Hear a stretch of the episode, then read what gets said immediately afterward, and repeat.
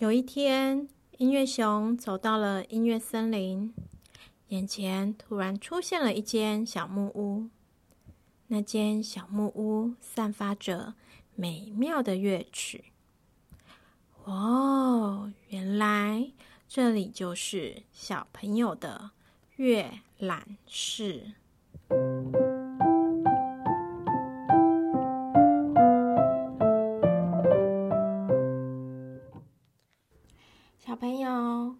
周我们听了莫扎特写的三段小星星变奏曲，你有再听听其他的变奏吗？你有特别喜欢哪一个吗？我觉得变奏曲很有趣，每一段变奏都有着很不相同的样子。在弹变奏曲的时候，就必须把每一小段的风格表现出来，其实还蛮不容易的。变奏是一种作曲的手法，就是写曲子的方法。就像你在学校学习写作文的时候，老师会教你什么是譬喻法，什么是拟人法。一句话，我们可以用不同的方式来呈现，感受上也会不太一样哦。可是它的意思根本就是一模一样。我举一个例子，用三种不同的说法，你听听看哦。第一种，夏天的台风把公园里的大树都吹倒了。第二种，夏天的台风带来强烈的暴风雨，把公园里的大树都吹倒了。第三种，夏天的台风是巨大的怪兽，有强大的肺活量。轻轻一吹，就把公园里的大树都吹倒了。这三种其实意思都是一样的，就是公园里的大树被台风吹倒了。但是我们用不同的方式来去形容，就变得有趣多嘞。那我们平常听的曲子里，其实。很多也使用了变奏的方法哦，但它不一定称作变奏曲。像我们之前介绍过轮旋曲，出现好多次的 A 段，其实每一次出现的 A 段，我们也可以用变奏的方法，让它变得有一点点不一样哦。今天我要介绍的曲子。也是用变奏的方法来作曲，这一首我们真的很熟悉哦。你先听听看这个声音。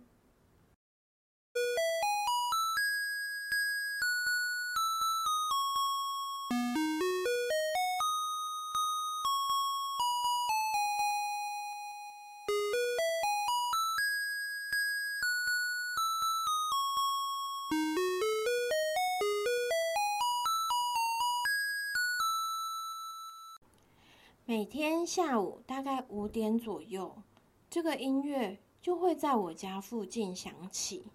这首不叫《垃圾车》，它的曲名是《少女的祈祷》，是一位波兰的女性作曲家的作品。她叫做巴达杰夫斯卡。她写这首曲子的时候才十八岁。真的就是少女的阶段。之前我们介绍过绝对音乐，就是没有曲名的音乐，像轮旋曲、小奏鸣曲、卡农，这些都是指音乐的形式，而不是它真正的名字。这类的音乐我们称作绝对音乐，而少女的祈祷。这个曲名是作曲家帮他标上去的名字，那就称为标题音乐。有标题的音乐，其实可以帮助我们有一个方向去想象音乐哦。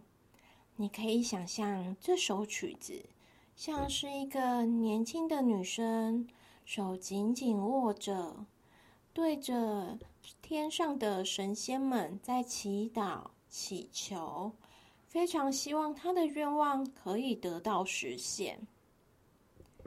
音乐的一开始就出现音阶式的下行前奏。好像远处的钟声很稳定的传来，然后才进入到真正的主题。主题的旋律是八度稳定的爬音上行，听起来是一种很深的渴望。我们先听一次前奏，还有主题的部分。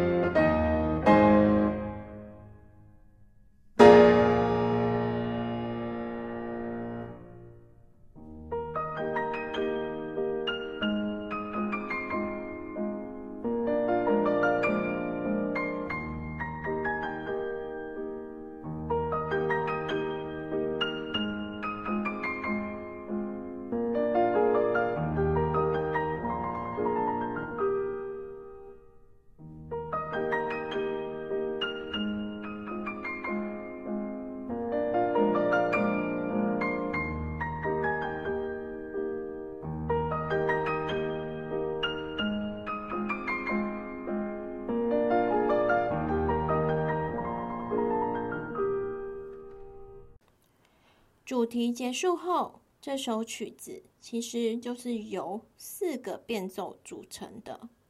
但跟小星星变奏曲不相同的是，小星星是一段一段的，变奏与变奏之间是可以停顿的。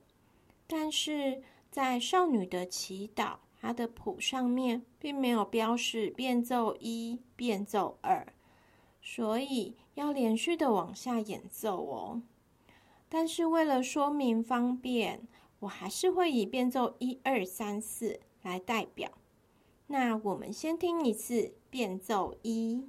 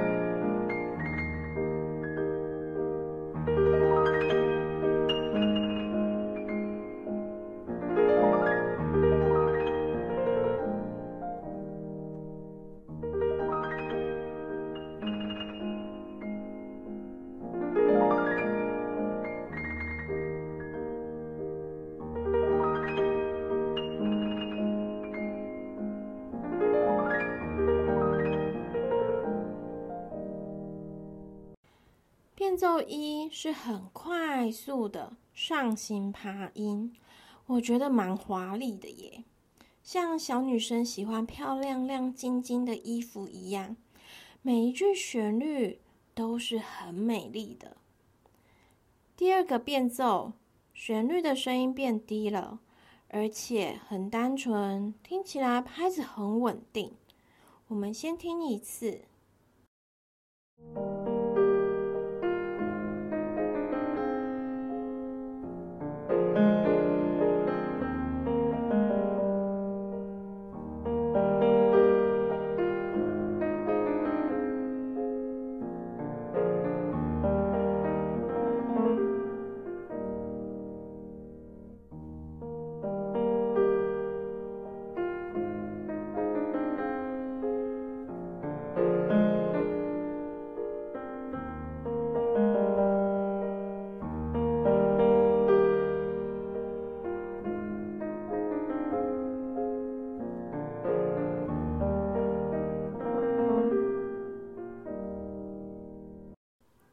声音低沉，个性稳重，你觉得是谁呀？